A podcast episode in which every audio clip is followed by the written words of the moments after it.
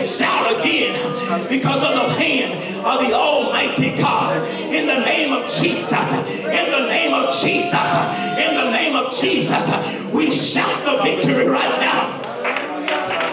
In Jesus' name. In Jesus' name. In Jesus' name. In Jesus' name. In the greatest name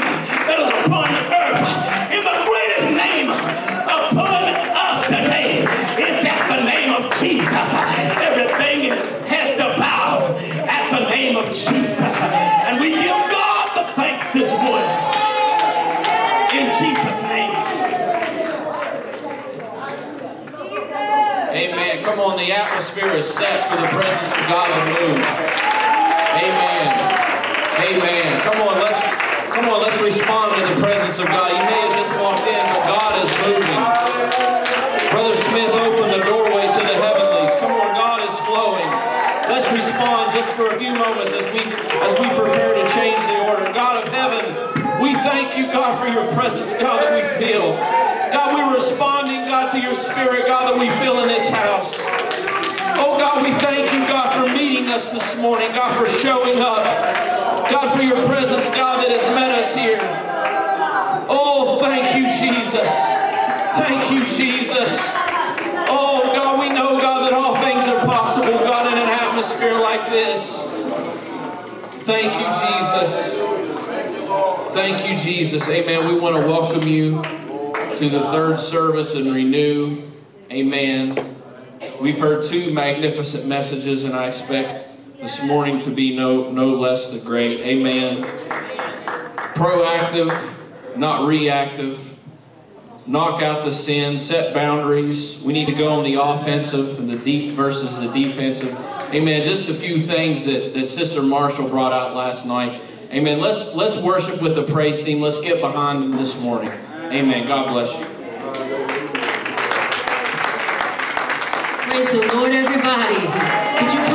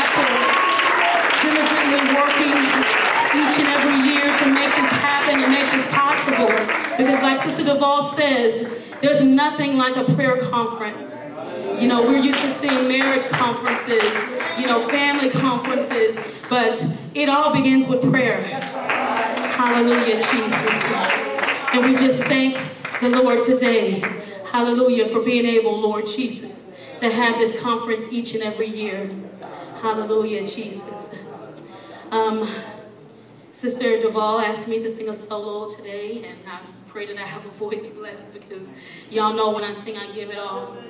But one thing that came to my mind is, you know, no matter what I go through, no matter what life brings, one thing that I've found that helps me in my time of need, in my time that I need refreshing and renewing, is encouraging myself in the Lord.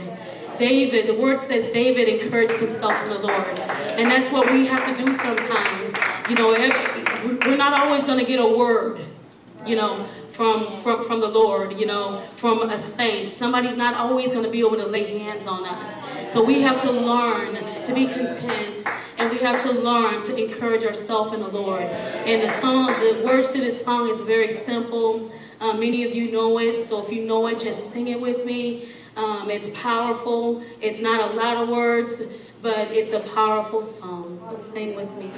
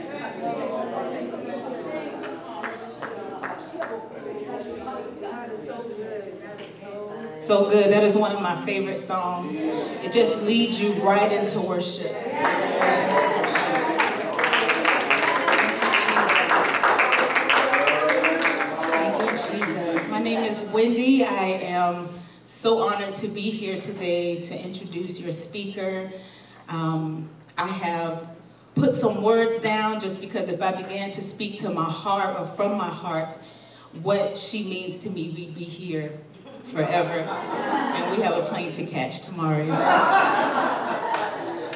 So I'm gonna try to stick to my notes here, but I met Dr. Vonnie Marshall when she came to Florida at the end of 2021. I was going through some hardships and I was asking God, why, how did I get here again? How am I here again? And she comes and she begins to preach, stop drawing circles around the events in your life. It's all connected. By the time she was done, she had been in my living room, my kitchen. She made a sandwich and was sipping on tea. I never, never forgot that message and it has truly changed my life. I knew right then and there that she was sent by God just for me. He has a way of answering prayers, amen? I had no idea how close we would grow, but she had become my mentor, my best friend, my mom, my ama. She has the best sense of humor, and to say that she has a big heart is the understatement of the year. I've shadowed her, I've watched her in all minister to strangers with such love and compassion that I've said in my own heart, God, I want that. I want to be able to show others that kind of love and compassion and to be able to minister the word to others in that same passion and joy. In Florida, we she established uh, mental health matters support groups, which was comprised primarily of new converts. And it was such an atmosphere of praise and worship. People received the Holy Ghost. Everyone was speaking in tongues, and it was just such a magnificent moment and, and uh, opportunity to be with God. Dr. Vonnie has a bachelor's degree in law, a master's degree in psychology, and a doctorate in counseling. She's the CEO of an online course program, Pathway USA. She also has her private practice as a professional counselor and is a professor of psychology at COC in Stockton, California. In my opinion, if you've ever met her, she needs no introduction. Please welcome, with love, my mom, Dr. Vonnie Marshall.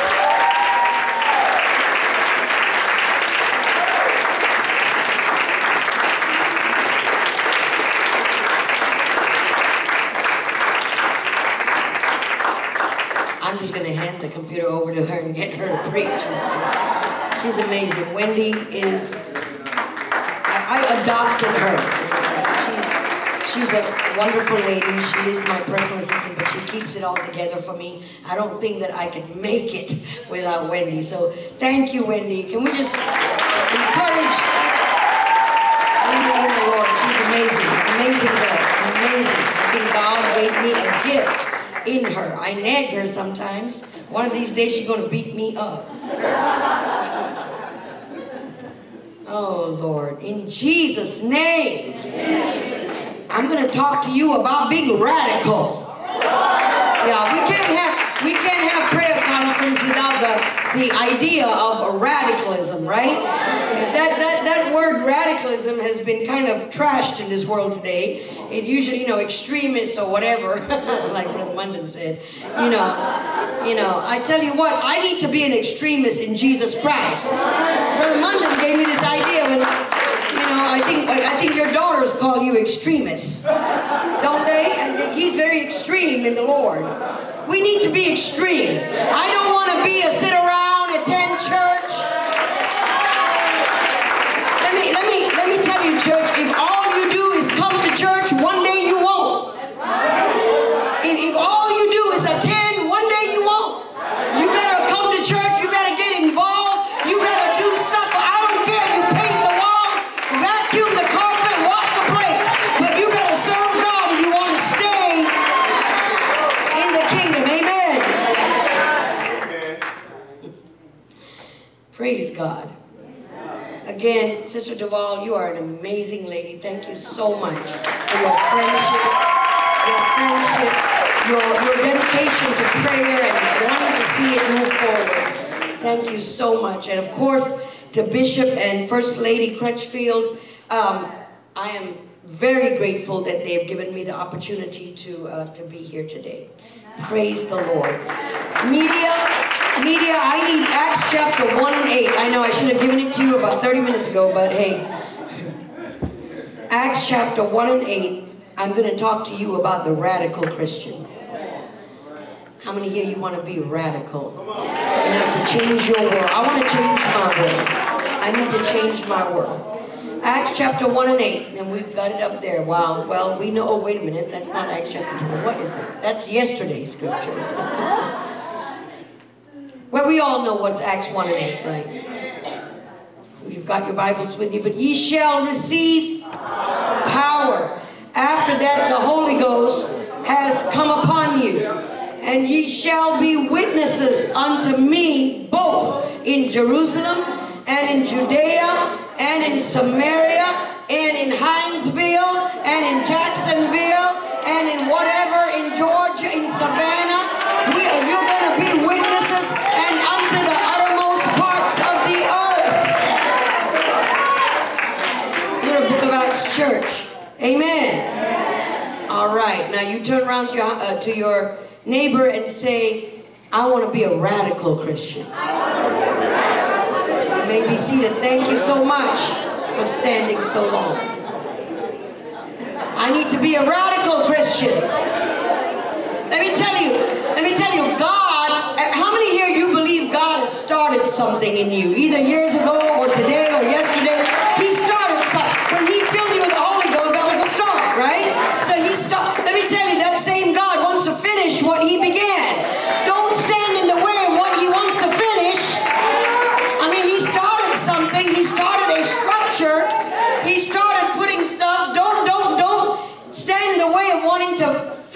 What he began in you. When God completes the process of refining, this is what this is all about. All that problem, all of the stuff, all of the challenges in your life, in your marriage, in your whatever. This is the part of the process of refining you.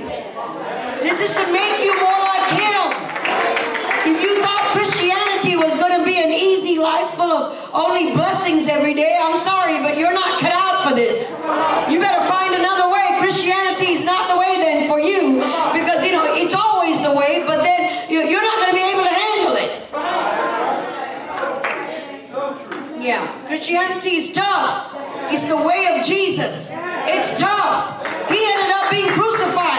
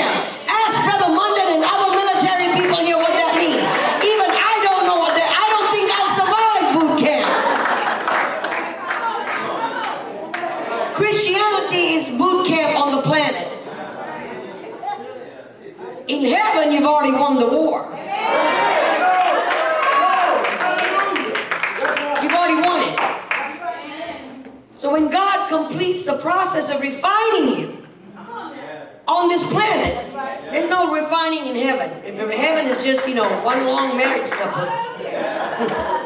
I don't know how much fried chicken they're going to have there, but they better have some. I'm going to be real disappointed, Sister Terry, if they don't have good southern food. I don't want New York food in heaven. There may not be any New Yorkers in heaven. I'm just kidding. I'm just kidding. That's not true. I know some New Yorkers that will make it. Not many, but anyway. Lord. If you're a New Yorker, I love you. When God has completed the process of testing your faith, He's completed your journey of pain. Why? Because He wants you to come forth as gold. He, he doesn't want you in some other suspect metal. He wants you as gold, the best. The faith in which you, but once He's completed the work on this planet, I'm not talking about heaven, on this planet, when He's completed the work, the faith in which you believe will be not, nothing like it was before. The anointing with which you pray will be like nothing it was before. I don't want to have yesterday's anointing.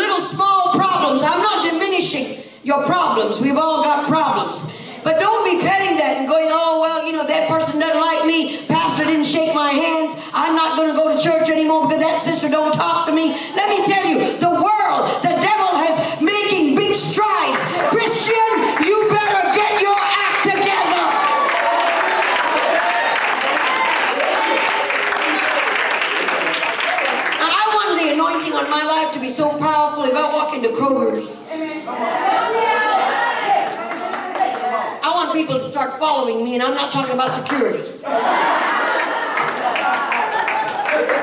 Okay. I want people to, I want people to, you know, the other day I was at a store back in New York, and there was this lady, I mean, she was right close to me, and looked like she was following me, and I was like, I'm not, I mean, she was just, she just looked like an ordinary lady. I turned around and said, can I help you, ma'am? She said, she said, I'm sorry, I know it sounds, it's kind of weird, but there's something, I just feel that I need to talk to you. She's a total stranger.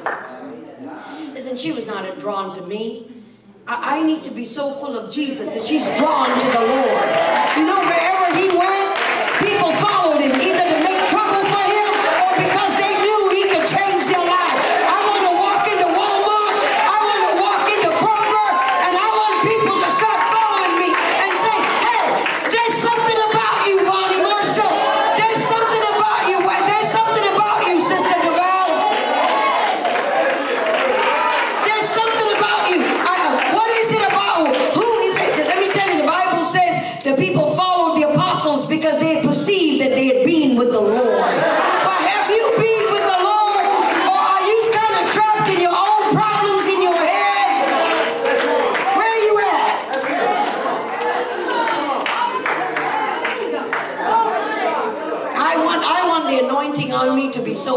prayer conference, right? We're talking this prayer conference. Okay. All right. I want the anointing to be so powerful. I walk into it, fill my prescription, and somebody wants to talk to me and say, "What is up with you? Like, are you for real?"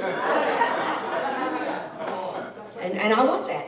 I want people to be like, and so anyway, I started talking to that lady, and in the end, started praying with her right there at the at the at the meat aisle. I was just laying hands and praying for her. She lifted up my hands, and and she was like, I don't know what it was. I I, I don't know what it is, but I felt I needed to talk to you. But my I gave her my card. I told her to call me. We need to get out there, folks. A church building is wonderful and important, but it's a building. The, the building is not the church. You're the church. So if you're not going to get out there, if- you're not going to get out there, you know what's going to happen? The building will become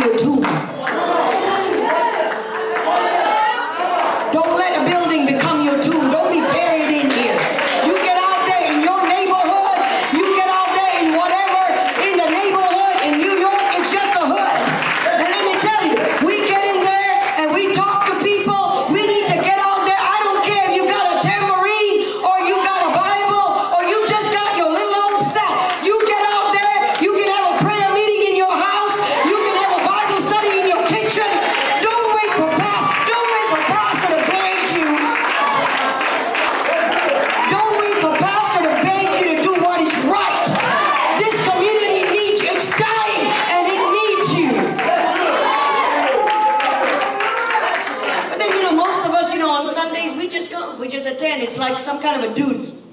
Is that we clock in and clock out. We clock in at 11 o'clock or 9.30, and then we clock out at 12, 1 o'clock, whatever, go to have lunch and meet that, hey, we've done church. No, no, no. You don't do church. You are the church. You be the church. You be church. You don't do church. You be.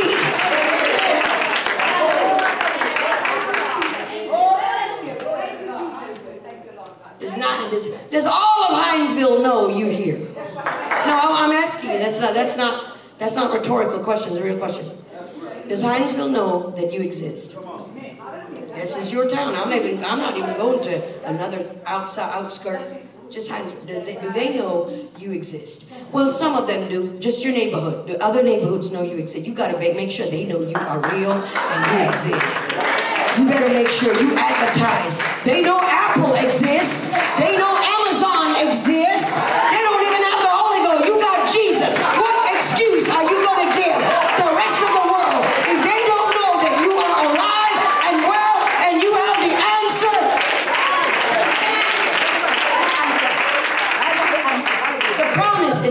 Chapter 1 and 8 that we read just now is that what God wants to do in your life is going to leave you so radically transformed. 1 and 8 said, You shall receive power. After that, the Holy Ghost has come upon you, right? What does that mean? That means that He's gonna, He wants to not just transform you, He wants to radically transform you that people start talking about you. Not talking bad about you, but talking about what's the matter with her. And you become a kitchen table conversation. She used to be so mean, now she's smiling at everybody. Is she on something? She's not smiling, sorry. What's the matter with her? Your neighbor is going to be stunned because instead of, you know, screeching your car out, you're just waving here. Okay. They're like, okay, what's the matter with you? Your children are stunned.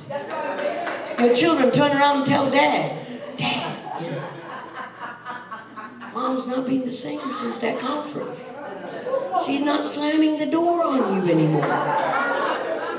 She's not screaming at anybody. She's nice. What's wrong with her? And dad's like, I don't know. But let's enjoy it while it lasts. Don't tell her about it. Might, you know, it might have an adverse effect. I want, I want the skeptics in my life to debate whether I'm real or not. I want skeptics to say, what's the matter with, she's so different, right? The critical, I want the critical and unbelieving will have a difficult time recognizing what I've become. Because the world cannot recognize Jesus Christ, you see. They can only be, they can respond to that. They can respond to the power or whatever, but they're not able to put two and two. What is this? You are an ambassador. Okay, I want the neighbors and friends closest to you who have become so accustomed to your depression. Are people in your life so used to the depression and the anxiety that that's all they talk about? She always like that. She's always mean. She's always screaming at everybody and depressed and anxious. She's always like that. I don't want people to, I want them to say, man, she was like that a few months ago.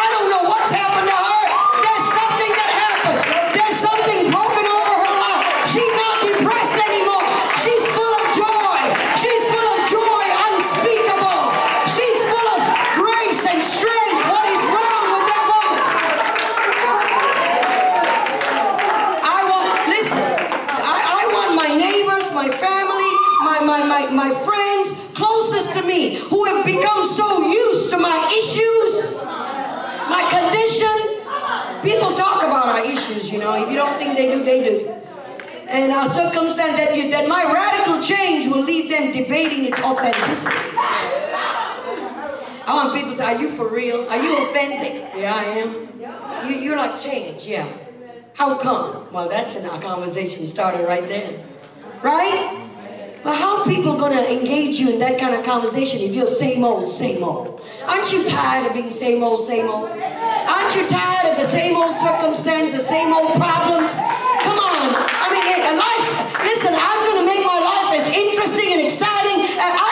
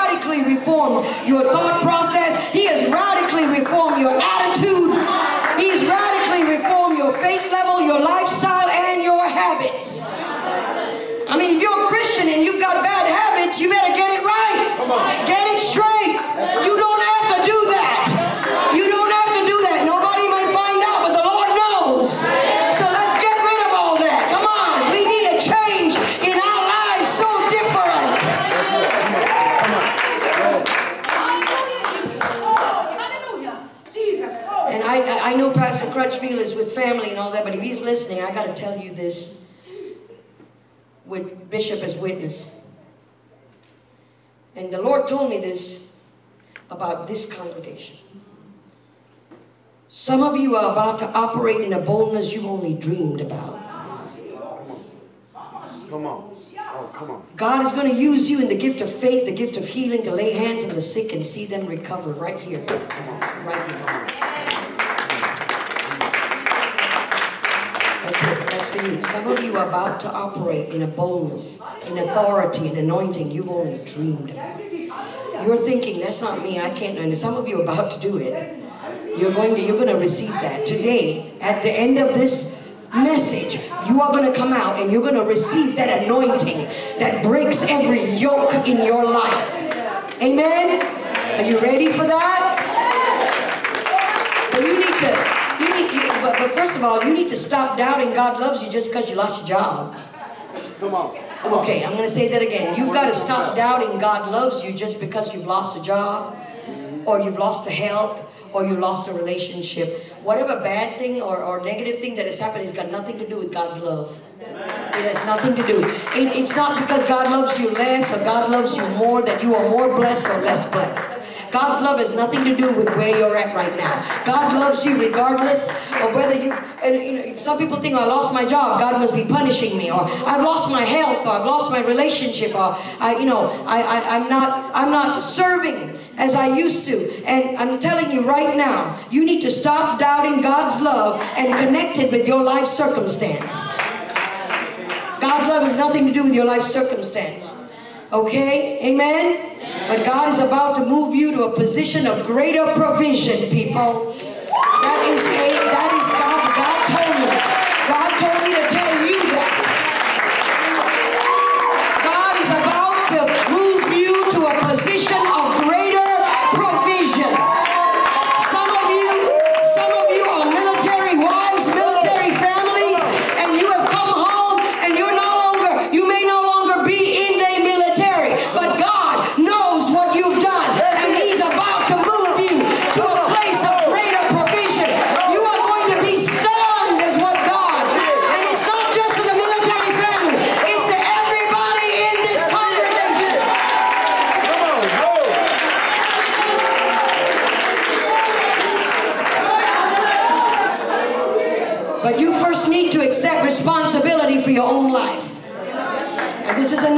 this is this is the other part of it. You first need to accept responsibility for your own life. For your own choices. Stop blaming your parents. I said that yesterday. There comes a time when you have to stop blaming grandma or the ex-husband or the, or the parents or the dysfunctionalism or whatever you grew up with that was not safe, the abuse. At some point, I know they may have brought you here, but you need to go from here right up there. Amen. Come on. So you need to take responsibility for your own choices. You stop blaming the devil. Come on. Come on. Oh yeah, we can blame the devil. It's easy. He's invisible. Come It's on. harder to blame ourselves. That's right. It's harder to look in the mirror and say, you know what? There's the devil and there's all of that people and there's people that have that have messed with my life. My greatest enemy can be the person that I'm looking at in the mirror. Come on. Come on. That's the truth. Help us. Help us. We need to stop blaming the church, employees for my present situation. That's it. You know, we, we do this if only. If only my husband was more supportive. Come on. Yes, haven't we son- done that? If only my spouse was more supportive, I could do a lot more. Well, if he's not, what are you going to do? Quit? No, No. I'm going to ask you again. Your husband is not supportive. What are you going to do? Quit, lady? Your wife's not supportive. She doesn't want to, want to come to church. You going to quit, man? No. No. Your kids are not where you want. You're going to quit. No. Come on. Liar. That's it. Liar. That's it. Okay. All right. The devil's a lie. Well, that's just been 24 hours ago. Okay? Yeah, one week from here, I still want you to shout out in your car, liar! That's it. That's it. That's it, my God. If only my husband, my wife was most, if only my kids were saved, I'd be a better church member. If only I lived closer to the church. Well, you don't. You're going to quit? If only my kids were in school. They're not. What are you going to do? Quit? No! If only I had more money. You wouldn't believe how many times I prayed that. If only I had more money. But, well, you don't. What are you going to do? Quit? No. If only I had a better job, if only I was living in another city. Stop making excuses and blaming everything on Corona. Come on. Come on. Well, now we don't, but if there's a part two, don't blame it. Come on. Come on. Stop allowing your history to control your destiny. Submit yourself to your spiritual authority. Amen, everybody.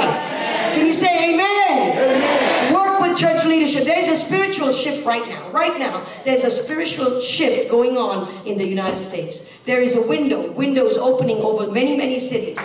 And that spiritual shift right now is in the heavenlies. The season of destiny you're in now isn't going to last forever because windows, like any other access way, windows can close. Windows open, windows, doors can open, doors can close. So when the window is open, you better run through it. You better access whatever God has for you. If there's a door open, access whatever God has for you. Amen. There's a window of opportunity. Like now, there was a window open to me. This was a few years ago. I received an email.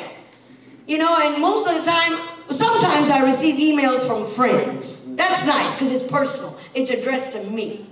Hello, Sister Vonnie. How are you? I'm so and so. And I'm like, hey, long time. But then a lot of times, I don't even know who's writing to me. They don't know who they're writing to.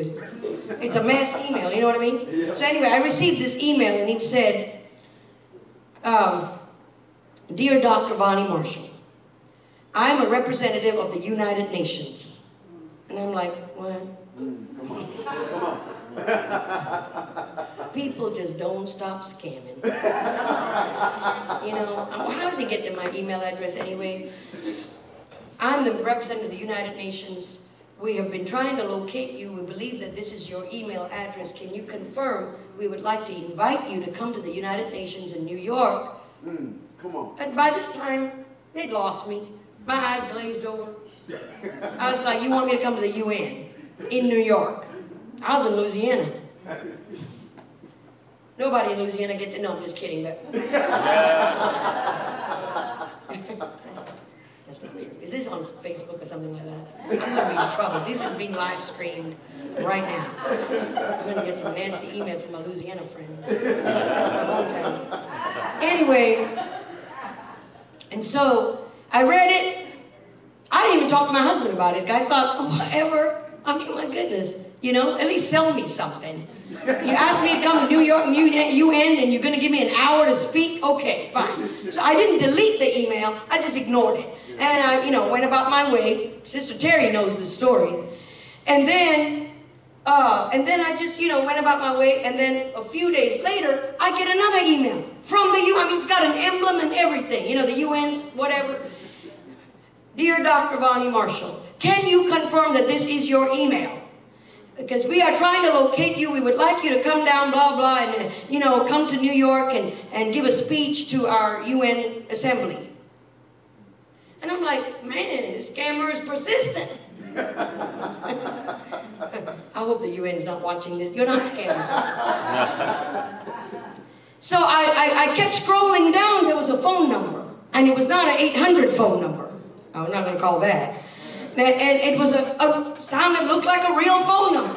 So I called. I'm like, whatever, you know, I called.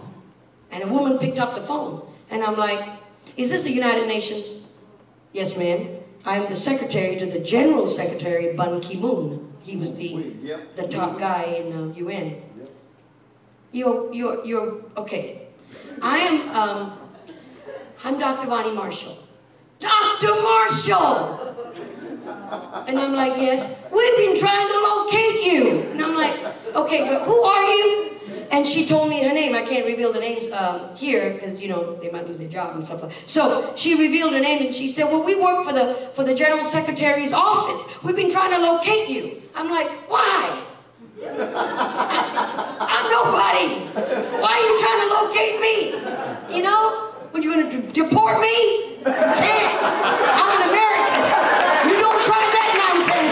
with me. What you gonna do? Throw me over a wall? I, I'm leaving tomorrow. Pastor Crutchfield probably never have me come back. So she said, no, no, we've got, we, you know, we want to, we, okay, she said, I tell you what, one of our people, they will, they, they watched you on YouTube. Really? Yeah. What was I doing on YouTube? She said, your testimony is something, well, you know, this lady is a Christian and so she saw your testimony and she would like you to come and we all are interested and also your, your community service among the refugees. So we want you to come and talk to us. Come on. Now, now it was beginning to sound frighteningly real because they knew a lot about me more than I knew about them. okay, you've done your homework. Says, so what do I do? I said, well, you just let us know. We will send you the flight ticket. You, you're going to pay for my flight. Well, I'm coming. That's okay. It's free. I got nothing to lose. I packed a little suitcase. I didn't take too much, you know, with me because I thought, well, after I start talking, they're not going to want me around. So, so I, I packed a little hand carry and I went uh, uh, through JFK and um, I went. I arrived at JFK Airport and uh, I arrived there and there was. I mean, I don't know who was going to pick me up. I didn't know at that time. Wendy was not in my life at that time to make sure who was going to pick me up and everything. So I arrived and there was this tall, I mean, I don't, well, to me, everybody's tall. But this man was extra tall. It was, he looked like he was eight foot tall. He was tall, had jet black hair, black eyes, and, and, and a black coat, and it was winter, so he had a great coat and another coat. It was all black. And, and, and he was holding uh, in my name on a card, and, and I went up to him, and he said, Giovanni Marshall.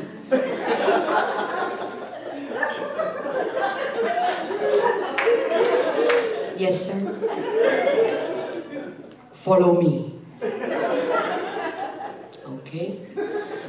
He took my hand carry. I was like, wait. And, and anyway, he took my hand carry and, and he went off. And, and, and just like his great coat and the color of his hair, the car that he drove was a long, like a limousine. It was a black, long limousine. It Looked like a hearse to me, though. I, I'm telling you, I looked at it, I'm thinking, oh, Lord, I'm not ever going back, am I? he opened the back door. He opened the back door. He said, get inside. And I'm like, oh my God, I'm being kidnapped by a Russian. I'm being kidnapped by a Russian. And my husband don't know how to load the dishwasher.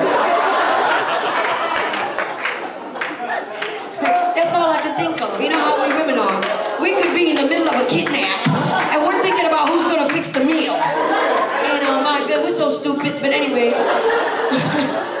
and so, and so I went, I went to the, I, I sat at the back. He started the car and he was driving and he drove and he drove and we never got anywhere. We drove. I didn't, I've never been to New York before then. So, you know, I was, and then I knocked on that glass door he had between me and him and I knocked on it and then he rolled it down. He looked at me, he said, yes.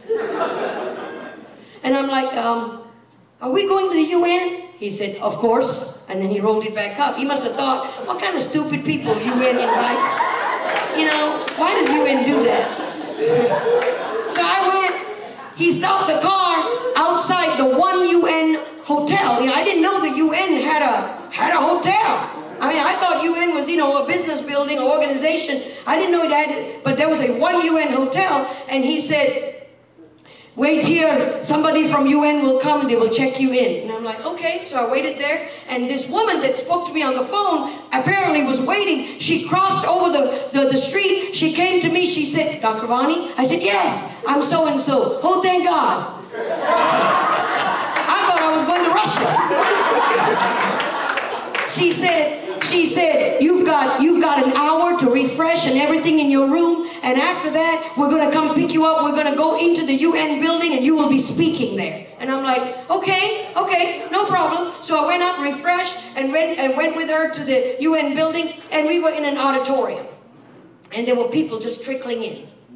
It was kind of a, a, lunch hour thing. They couldn't do it while they were working, so they had to squeeze me in an, an hour lunch, and that's fine. And they, they started trickling in, and before long, it was filled. So, so I'm like, okay, well, this is not a Pentecostal church. This is the United Nations.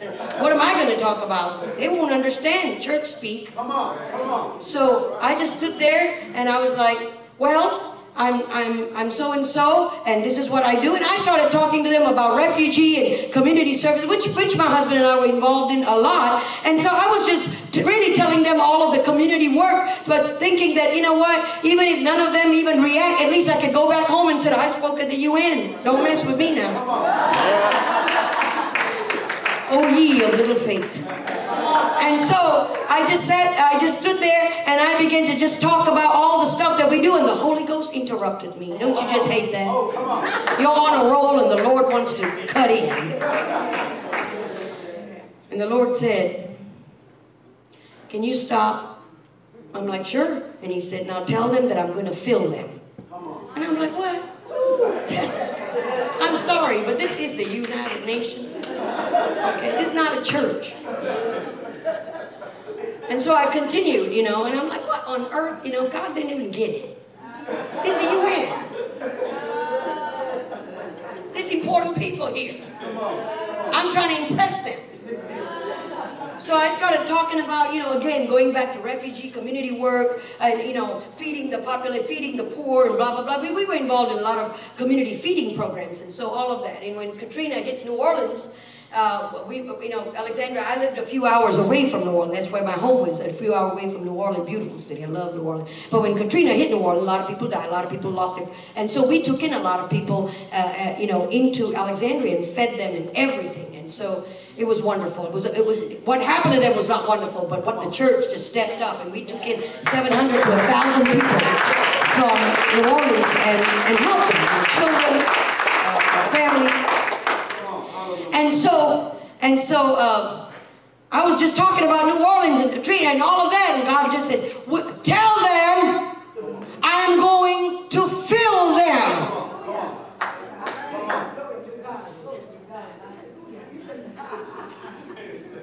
Okay? And this time, he was like he meant business. Like, you better tell them, or I'm going to remove you and get somebody else to do the job. So I, I just stopped. And I said, ladies and gentlemen, I want to tell you about my story. And then I began to share my testimony.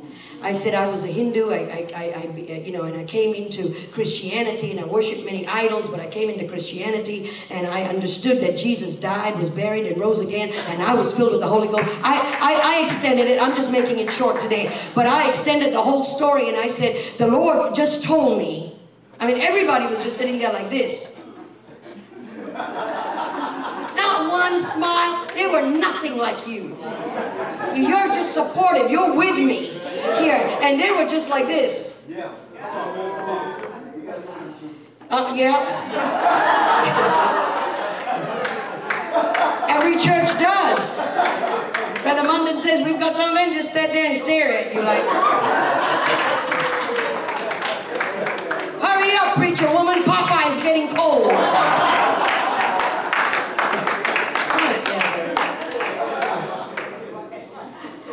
And, so I was just, and I was talking, and, the Lord was, and I said, I talked to them about my testimony and everything, and I said, some of you are, are senior secretaries and advisors to the Secretary General. You are over UNHCR, which is the refugee organization. You're over environment, you're over arms, you're over arms dealing, you're over peace, you're over all kinds of stuff. But let me tell you, if you don't have God and His Spirit in you, your decisions will be decisions of the flesh, your decisions will be human decisions.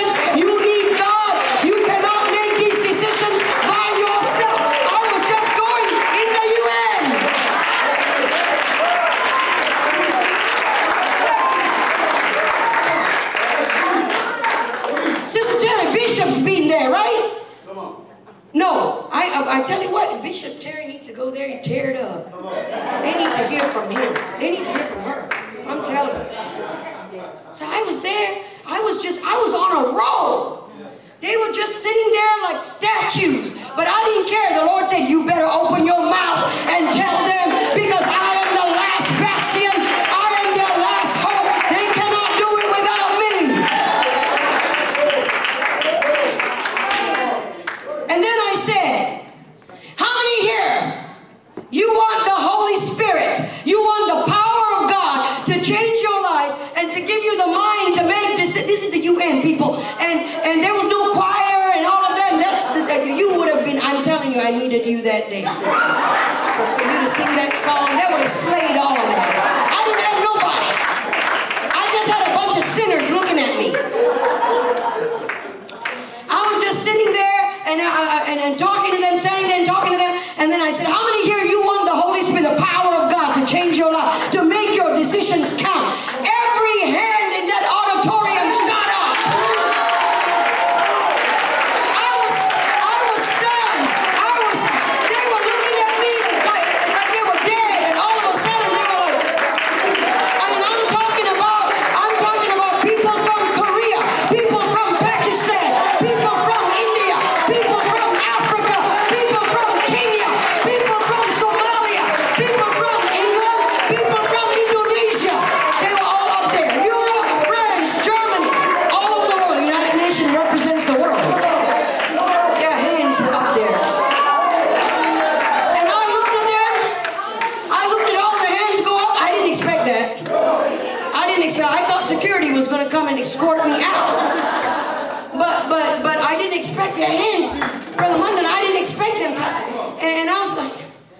And then I looked at all the hands and I was like, Jesus, what now?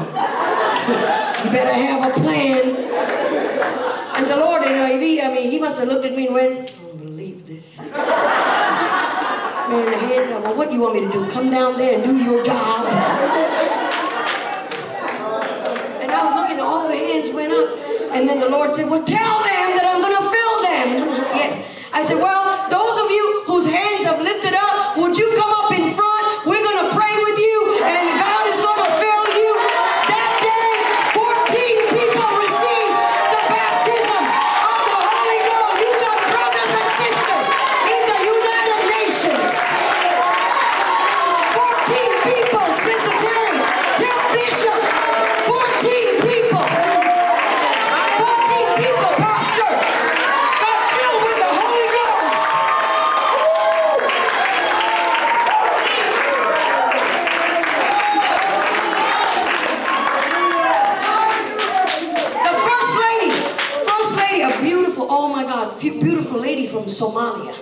Beautiful. She had the uh, hijab, you know, and she ran in front. And I looked at her and she said, Dr. Marshall. I said, yes, I'm a Muslim. I'm from, I'm from Somalia. God give me this Holy Spirit. And you, you you know, when you have a question like that, I'm a Muslim, I'm a Buddhist, I'm a whatever, and, and your answer should always be one answer. Know, Jesus loves you. That's it. You don't have to go into whatever. and the different- Jesus loves you, ma'am. And I told her Jesus loves you. She started crying. I said, You give your life to Jesus. She was the first one filled that day.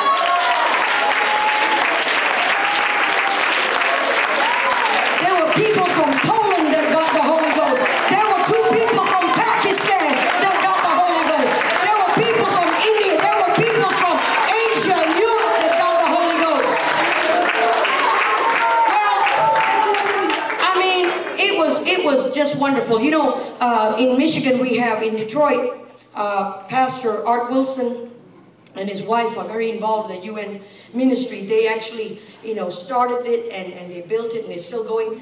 You know, there's been a lot of challenges in that ministry. You know, some uh, uh, Ban Ki-moon is no longer general secretary because, you know, they get a term of five years and they can be reelected or reappointed.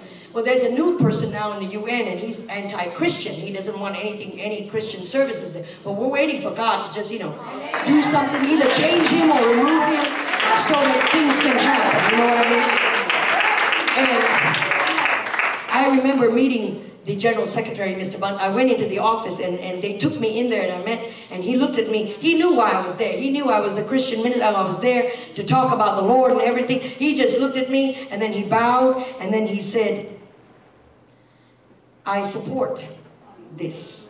That's all he said. He's a, he's a Christian, but he couldn't say it out loud. He said, I support this. And I said, thank you, sir. Thank you, sir. God bless you, sir, for that.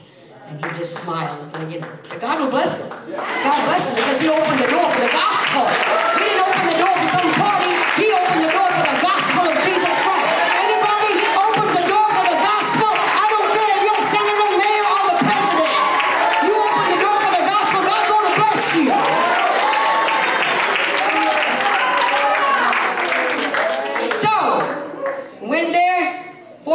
people got the Holy Ghost. There was a whole lot more people that came. But out of them, 14 were hungry enough to get the Holy Ghost. And if the rest were hungry, God would have filled all of them. There's no limit. There's no ceiling. Oh, I'm only going to fill, fill 14 today. No. God has poured it all out for thousands and millions of people to get it. It depends on how much you want it. Okay, God's not going to give you something you don't want. All right, so 14 people done, awesome. By the way, we've had 20, 30 people baptized since then. In Jesus' name. There's a pool on the penthouse. Uh, uh, well, it's not a penthouse. I call it penthouse. It's right on top. It's almost like a roof area there. And the, you know, there's a there's a pool and a lot of secret baptisms. Mhm. Life is exciting. You really live like this for Jesus. It's so exciting. You all you can talk about around your dinner table with your kids is how the testimony of the Lord, rather than the problems of this life. All you'll be able to talk about is the testimony. Oh, he did this. He healed that. He filled four people. We baptized five, and he did this, and he was he, he set somebody free, and all of well, that's all you have time to talk about. But if you're not excited, you're not involved. You just attend, and all you'll talk about is the issues of the day. Please don't live like that. So anyway, I go back to the hotel room. I know it's already, my goodness, Sister Duval is late. And um, I go back to the hotel room. Do you want to hear the rest of the story? Yeah. Well, I go, thank you. Thank you. Well, somebody does. Well, I I go back to the hotel room. I'm tired, you know. You know, we've given everything we've got. I go back. I'm just putting my feet up and having a bottle of water. The front desk calls me. And they said, Dr. Marshall, yes, there are two people from the UN here to see you. And I'm like, great. Now I'm going to get deported. Well, it's been nice knowing you. I said, uh, well, what, what is it about? I said, uh, okay, well, who are they? And he gave two female names, two women. And I said, oh, in that case, can they come up to the room? And they said, okay, we'll send them up to your room. We just wanted to know. So two women came up to the room, knocked on the door. I opened it. The first woman said, are you Dr. Vonnie Marshall? And I'm like, what is it, these Russians following me everywhere? Well, I'm, I'm like a target. I'm sorry, if you're Russian, we love you.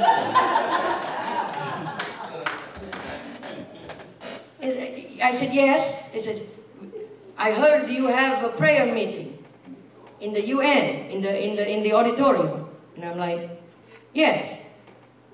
I did not want to come to your uh, Christian meeting. I'm like, okay, but I need to talk to you. I said, okay, come on in. He said, this is my secretary. She's from Romania. I am from Bosnia. All right, just come on in. So they sat down and she said, I didn't want to come to your prayer meeting. I don't want people to know my what I do. I'm private. I said, "That's- I understand. And she said, my father is dying in my homeland. I need him to live. You have an answer for me. So at first I said, well, okay, well, we'll pray for your father right now, and God can touch him, and God can heal him. He's able to do so. But the Lord interrupted again. And the Lord said, tell her I'm going to fill her. I was like, not that again. You already done that. The Lord said, tell, tell her I'm going to fill her. So I, this time I knew better than to argue. I said, ma'am, I can pray for your father right now. We both can pray and God can touch him. But you know what? What if you got God in you and you go back to your homeland and pray for your father. He said, she said, really, that can happen? I said, well, of course. And she said, why? I said, what do you mean? Why God want to come live in me? And I'm like, well, I don't know. I wouldn't, if I was God,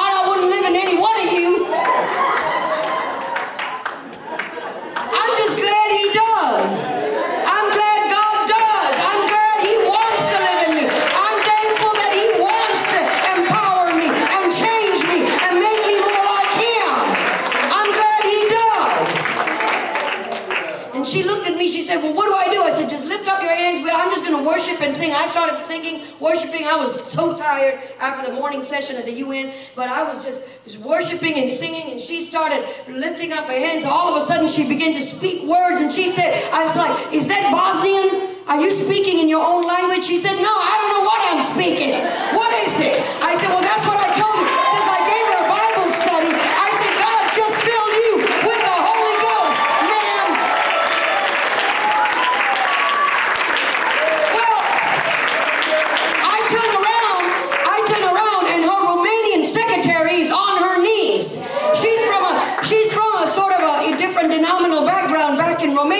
She's on her knees and she's just like this. And I said, What do you think? She said, Well, she needs it too. And I'm like, okay. So we prayed for her, and the Romanian secretary received it. They both have been baptized in Jesus' name. Oh, come on, church, let's stand. Let's stand. Let's stand. Let's stand. You need to let, let me tell you, let me you need to make up your mind right now that your thoughts will be constructive and never destructive. Your mind in the solutions of the future and not dwell in the problems of the past. You need to make some decisions today. Amen. One of the biggest reasons for our problems that our problems defeat us is because it's easier to blame other people than take responsibility. How many here you want that radical Christian Holy Ghost? That, that, that the Holy Ghost. I, I know, I know, I know you, some of you, many of you have received the Holy Ghost a month ago, a year ago, 20 years ago, whatever. But I want us to be so filled with it. Everyone. And nobody needs to pray for anybody. You come here by yourself and you get a hold of it right now.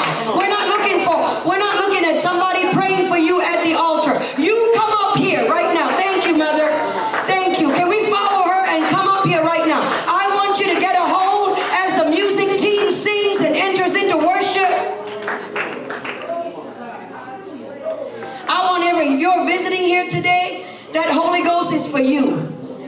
I want you to be so filled today that when you go back home, you reignite your prayer life. You reignite your prayer life. You get with God. I am not going to, uh, you know, waste one day without talking to God.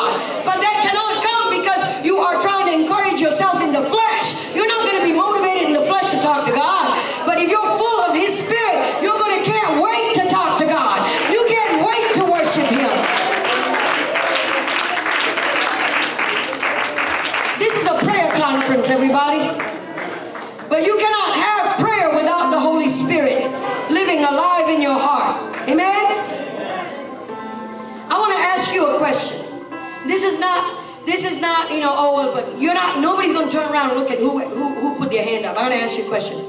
How many here, you have either never spoken in another tongue before, or you've spoken it, but it's been a while? How many here? Thank you, sir. Thank you, ma'am. Thank you, ma'am. You have never heard yourself speak in tongues. Now leave your hand up, please. Leave, please leave your hand up. Thank you. Just, just for a few seconds. You've never heard yourself speak in tongues, or you have, but it's been a while.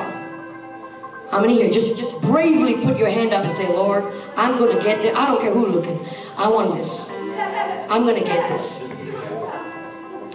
Those of you, those of you with your hand up, I want you to make yourself in front towards me right now. I'm going to pray a special anointing on you. I'm going to pray a special anointing on you, a special blessing. We have, we have, we have ministers' wives. We have Sister Duval and other. If you are a minister or a minister's wife in this church, would you help me come? Please, sir, would you help me come and pray for these precious people whose hands have been lifted. Ma'am, what is your name? What is your name? Yes. People, I believe my friend Ida Lisa here is going to receive the power of God. Name? Robert, brother Robert's going to get the Holy Ghost. Amen. Who else? There's, there's been a bunch of people that put their hand up. Come on, my love. What is your name? Oh, hello, beautiful. What is your name? Aliyah? Aliyah, you're going to receive the Holy Ghost. Look at that. Anybody else? Who else? Come on, sis. Come on, my friend. Come on, my friend.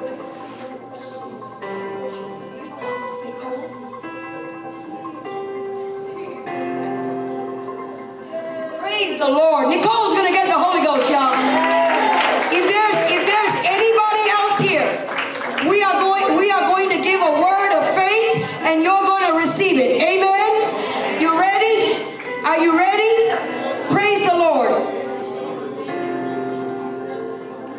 Praise the Lord. This is what I want.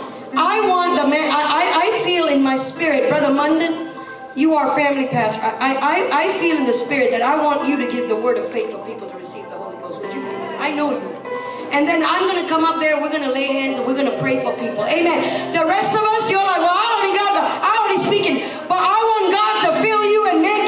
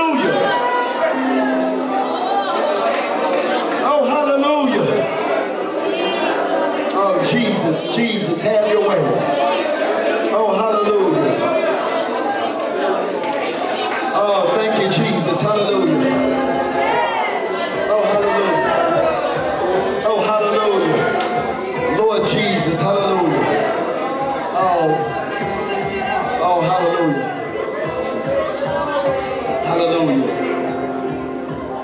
Lord, you know, while we're here in this time of prayer,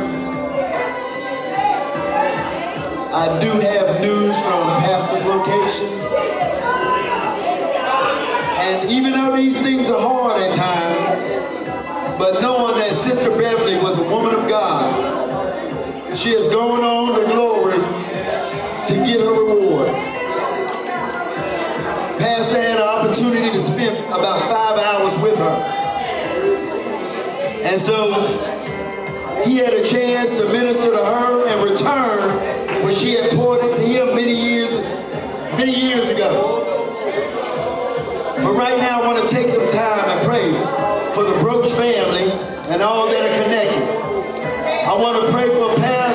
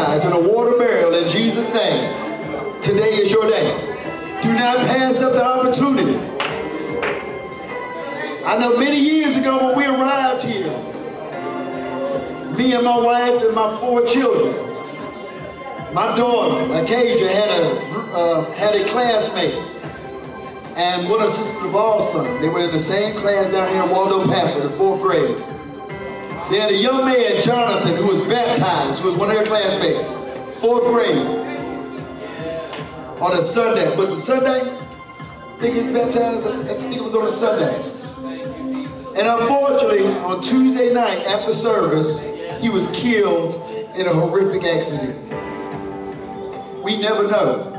And we never want to pass up the opportunity. Even in the military, when we're in combat, when I got the Holy Ghost, three weeks later, I was sitting in Afghanistan on the Pakistan border.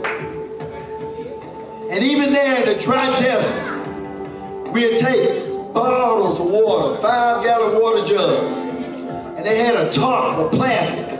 And we'd dig a hole or a pit, almost like a real grave. And we'd line it. And when we lined it, we'd take that water and dump it in there and made it just shallow enough for the largest man to fit in there. Almost like a real grave, but not six feet deep. Because this man's coming up. And we would take them. And these men would repent. We'd talk to them. Now at the time I was very new. And I didn't know the importance of baptizing in Jesus' name. And I can't remember whether we baptized them in Jesus' name or whether we baptized them in titles. And it dealt with it. But once I found out about Jesus' name, me and my chaplain, we talked about it. I told him, every time we do it, I'm not going to have any part unless we baptize them in the name of Jesus. But I tell you, today, that's what we have. Because they have men that I knew.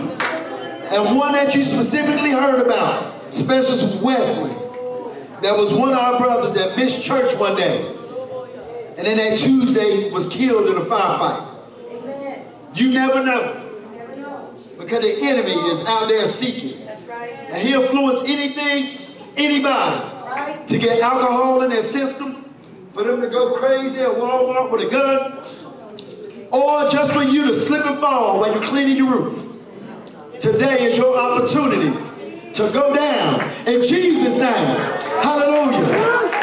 Obedience, hallelujah, is better than sacrifice. Hallelujah. Obedience is better than sacrifice. Oh, hallelujah.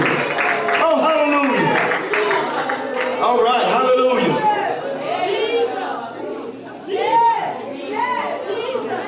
All right, well, right now we got Reverend Parks. Let me take your jacket, sir.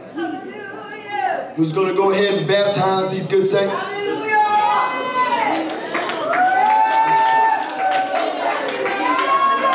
And what we're going to do is uh, we're grabbing a mic for Reverend Parks as he prepares to baptize him. And today is a glorious day. Today is a good day. Hallelujah. For somebody to go down in the name of Jesus. Do not fret. Do not wait. Talk to one of our ministers. Talk to one of our leaders. Hallelujah. We got somebody that's taking picture. All right. Thank you, Sister Ink. Hallelujah. Come on. Let's give a hand clap of praise to the Lord for giving Sister E to us, somebody who's so great at her craft that we wouldn't have a history a lot of this if she wasn't here taking pictures every Sunday, every Tuesday. Hallelujah. Hallelujah. Hallelujah. Can y'all hear Reverend Parks? Yes, yes. Let me switch mics with her. Praise God. Have we had a mighty move of the Holy Ghost in the house today? Amen. We're thankful for the power of the Holy Ghost as I was praying there. We realized that the Holy Ghost is a gift that God wants to give freely. Once we've repented of our sins, God wants to give us that gift. But not only that, He wants to cover us in His blood. And for those that are standing here and in the presence of the Lord, we're about to baptize them in the name of Jesus for the remission of sin. Amen. Amen. And a long-time member here at our church.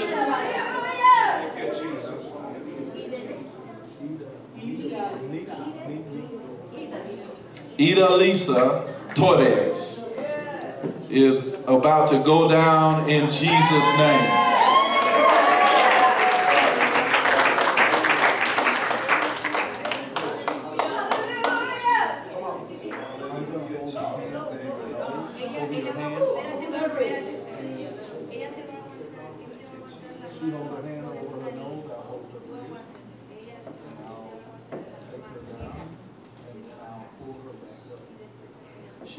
interpreter because English is her second language. So.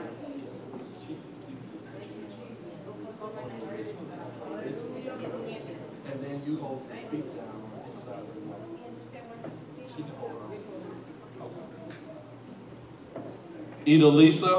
upon the honest confession of your faith, I now baptize you in the name of Jesus for the remission of your sins.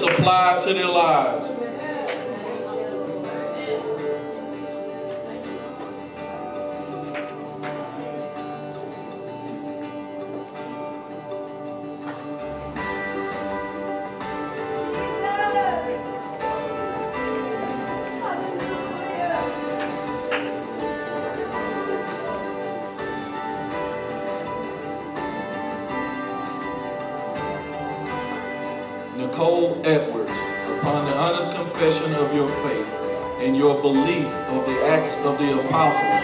I now baptize you in the name of Jesus for the remission of your sins.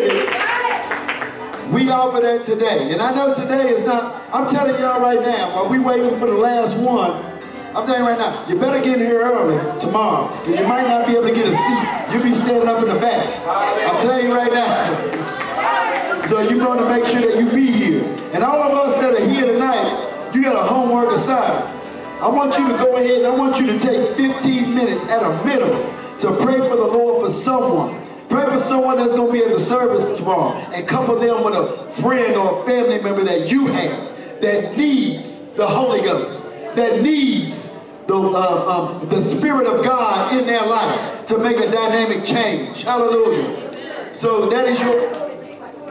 Yes, ma'am. Yes, ma'am. All right. You make sure... You coming up? You know...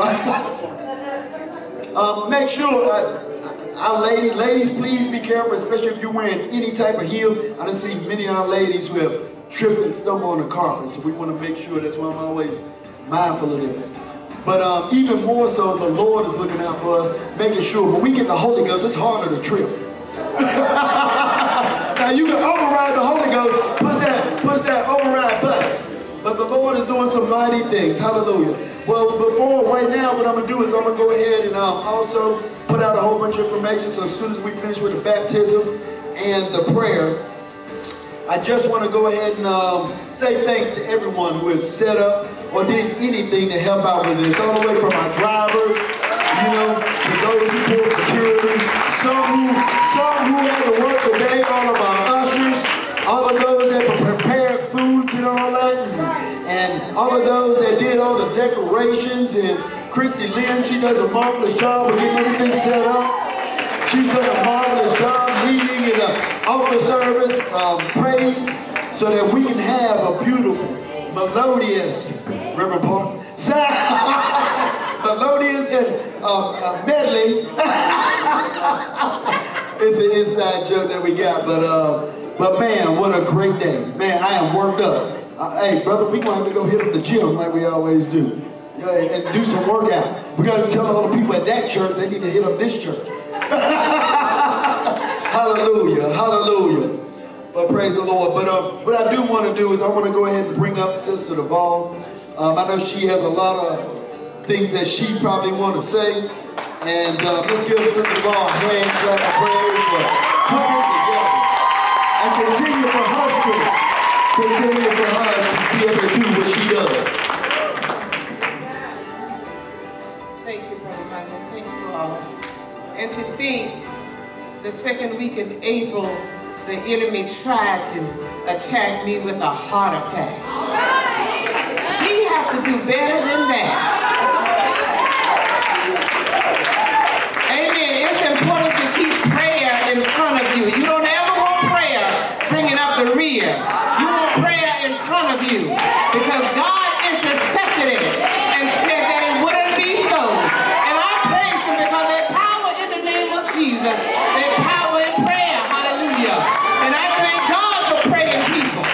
Hallelujah. My daughter told me last night, and I told her, I said, well, tomorrow I'm going to call you out. She said, Mama, last night you was a little too preachy. That's her thing for me. Don't don't be so preachy. So I'm not gonna preach this morning. I want to thank everyone. First of all, the Lord Jesus Christ, because you just can't do anything until you hear the voice of the Lord say, "Go forth. It will be well." Because you just don't know. Praise the Lord. But when the Lord says, go forth, it'll be well. Because who the Lord ordains to be here, you best believe they're going to be here. And did not our hearts burn as she preached by the way for us? We thank the Lord for his presence. We, I just want to honor my pastor and my first lady. Um, because speaking with them before they took off to go to Rome, I could hear the heaviness in his heart that he, he did not want to leave the conference, but it was needful for him to go. You know, and I, I just, I said, he said, Sister Duvall, what, what would you do? I said, Pastor, I would go. I would go. And I said, if you just give us your blessings, we're going to go forth with conference. And he did.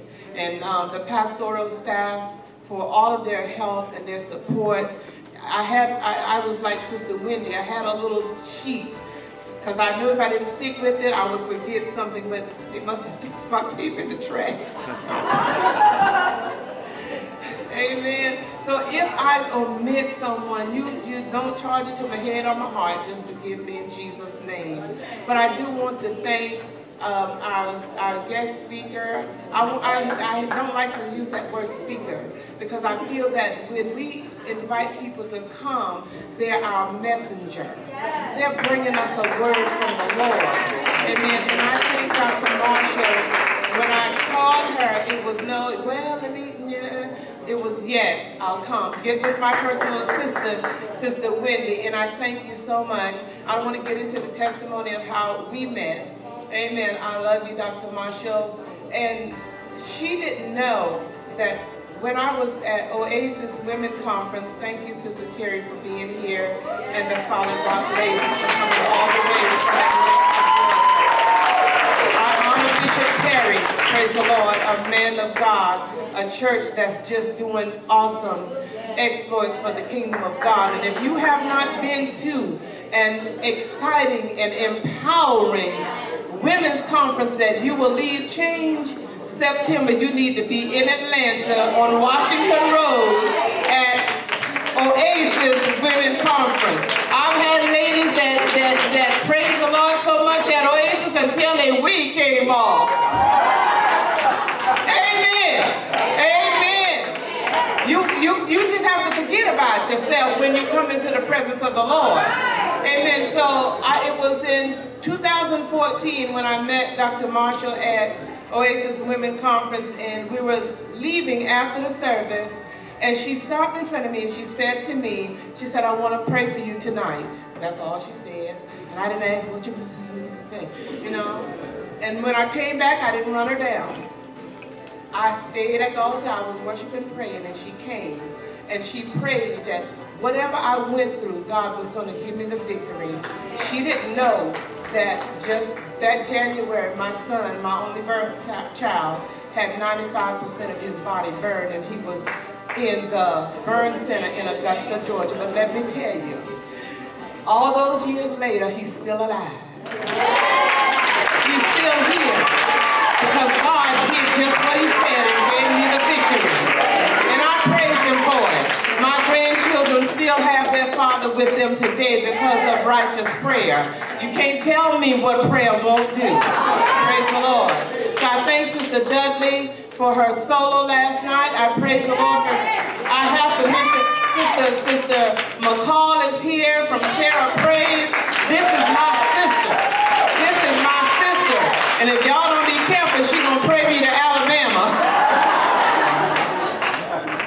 Amen. I want to thank the Lord for Sister Gina who has been here, I think since we did our second conference, or maybe the first one. But she's been here for conference after conference, and this year she brought Brother Albert Smith with her.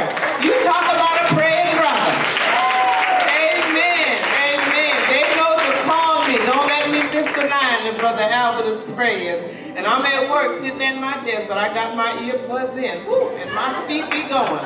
Amen. I praise the Lord for our media. I see Pastor Dudley here from New Life. It's a, a daughter work, but they're thriving. They're moving. Getting it done for Jesus. Wave your hand, Brother Dudley, Pastor Dudley, and Sister Dudley, praise the Lord. I'm scared because I don't have my paper. I see my daughter here all the way from Atlanta, Georgia. Wave your hand, Sister Val. She said she would be here. She didn't want me to come get her. praise the Lord for our music team. Praise the Lord. Praise God for each and every one of you. Go ahead, go ahead. Amen. This is Amen. important. Thank you, Sister Duvall. We have uh, Sister Erica Johnson. She, the first time I saw her was when we had our picnic, uh, our. The church, church anniversary cookout. Uh, and uh, I met uh, Sister Erica Johnson. She was with her sister Rachel, and their mother Edith also comes here. Uh, so Sister Rachel. Okay, so Sister, she said no, she didn't. So to clarify, uh, Sister Rachel and, and Sister Erica have been coming since then. Amen. And Sister Rachel has a testimony herself of how the Lord has touched her body and, and healed her. And, uh, and we're just thankful that, and I told her this, I say from the day that the Lord brought her to that cookout, he's been touching her life ever since. She's been in the presence of the Lord. Amen. Amen. So now we're about to take Erica Johnson down in the name of Jesus. That's something to rejoice about.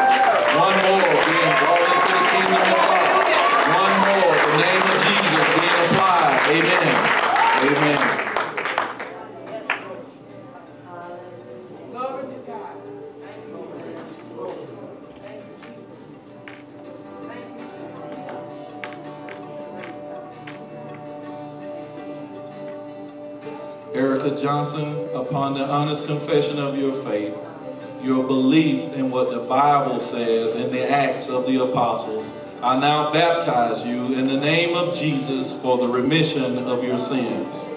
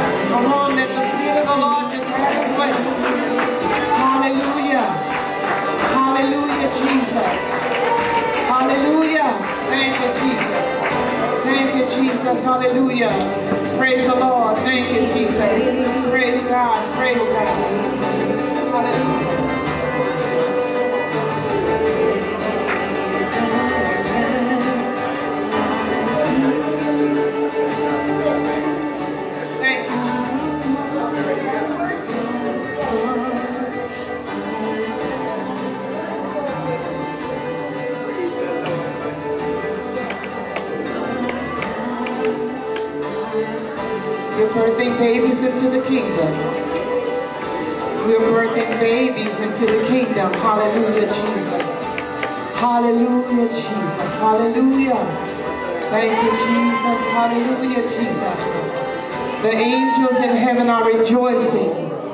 Hallelujah, as the word of God says.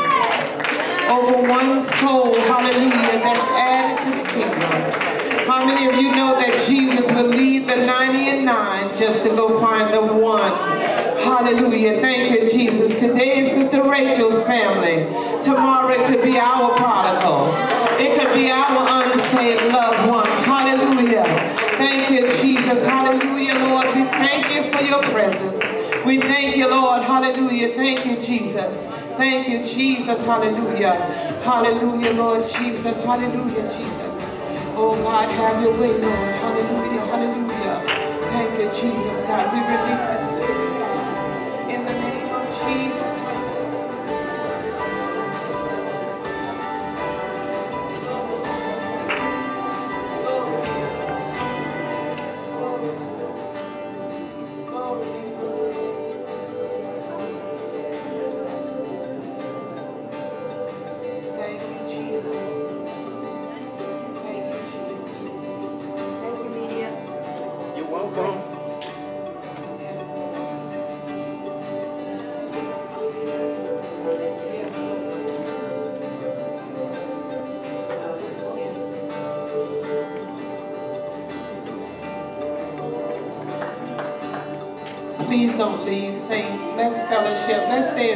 with Dr. Marshall for just a little while.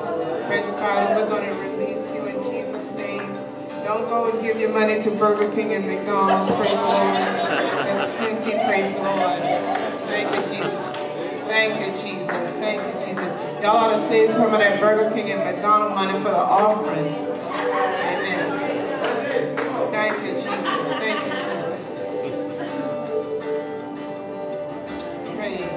Let's give the Lord a hand praise. Now, what the Lord has done this today, we owe him a better hand praise than that. Hallelujah. Praise the Lord. I'm giving the mic back to Brother Mundan, but I do want to thank our prayer ministry for their dedication to prayer. Praise the Lord. Every Saturday morning, I don't call them and remind them. They sometimes beat me here, but they're here crying out for souls to be added to the kingdom. They're crying out and praying for the city. Amen. And we, we have to pray. We, we have an adversary, so we have to pray. And I thank God for our pastor allowing us to do ministry in Jesus' name. All right, let's give the Lord, hallelujah, some praise. Hallelujah. Let's give some praise as they continue to pray. Hallelujah for Sister Erica. Hallelujah. Hallelujah. The Lord is still doing a mighty work, a mighty work. And as we prepare to close, um, I definitely want to remind us tomorrow morning we have our early service at 9.30 a.m. and we will be having our um, noon service at 11 a.m. So definitely you may want to make sure you come, put your purse in your seat or something like that. Remember, we may be a little bit more packed. So um, we want to be mindful to make sure when we sit in our seats that we, um, I know ladies, y'all expensive purses and all that. We want to keep them on the chairs, but keep it close to you so we can, you know, fit it, fit everybody in and everybody can get a seat. And uh, we can try not to use the overflow. I know sometimes we do have to use it, but it's okay, all right? But hallelujah, as we have our ushers and usherettes come up for the offering, it's only right to give. Anytime in the Word, in the Scripture, you always see, whenever you go to someone's house, whenever you visit, bring something. Do not go empty-handed. Because many times what the Lord does is He multiplies what you have given. Hallelujah. Just as Pastor has received and the multiplication, hallelujah, from the prayers that he received from Sister Broach, hallelujah. Today, we have all prayed for her. What she has put in, the Lord has multiplied when he returned it to her, hallelujah. And we want to make sure the same in our life. It's not a prosperity gospel. What it is, is the truth of the Bible. Hallelujah. Hallelujah. I don't give to give, but I give, and then the Lord receive, uh, gives back to me much more than money can ever buy. He gives me my health. He gives me a wealth of love. He gives me my family. He gives me power to be able to speak things into the world and they come, hallelujah, to effect. Hallelujah. And that's what we do, hallelujah, because we want to honor the Lord. Hallelujah. Oh, hallelujah. Praise the Lord. Well, Lord Jesus, we, if we can all please stand. Hallelujah. Thank you for God. Please do not forget, we do have a snack for you, as Sister Devon just said. Out to my right, your left. Make sure when you go out there, make sure that as we eat and get our trays, we can always go back for second because we want to make sure that everybody gets something, all right?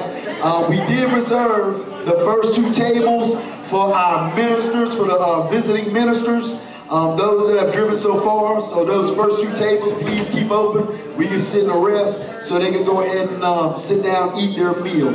And as you rest this evening, don't forget your school assignment, your homework assignment, all right? Uh, to go home and pray for at least one loved one verbally for 15 minutes and somebody tomorrow to receive that's been coming and haven't received or tomorrow that will be a first time guest, all right?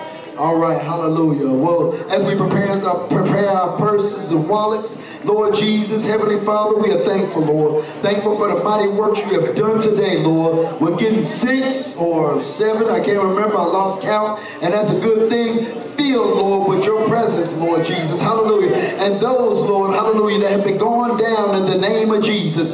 We pray, Lord, hallelujah, for them, Lord, that this is not a sprint, Lord Jesus, but it is a marathon, Lord, hallelujah. And we pray, Lord, also for this offering, Lord Jesus, that we are about to give for this conference, Lord, because this allows us to give, Lord, and do what we do in our community and what we do in our other conferences, Lord. We thank you, we praise you, we plead your blood over every saint that is in this house this morning, in Jesus' name, and the congregation said, Amen.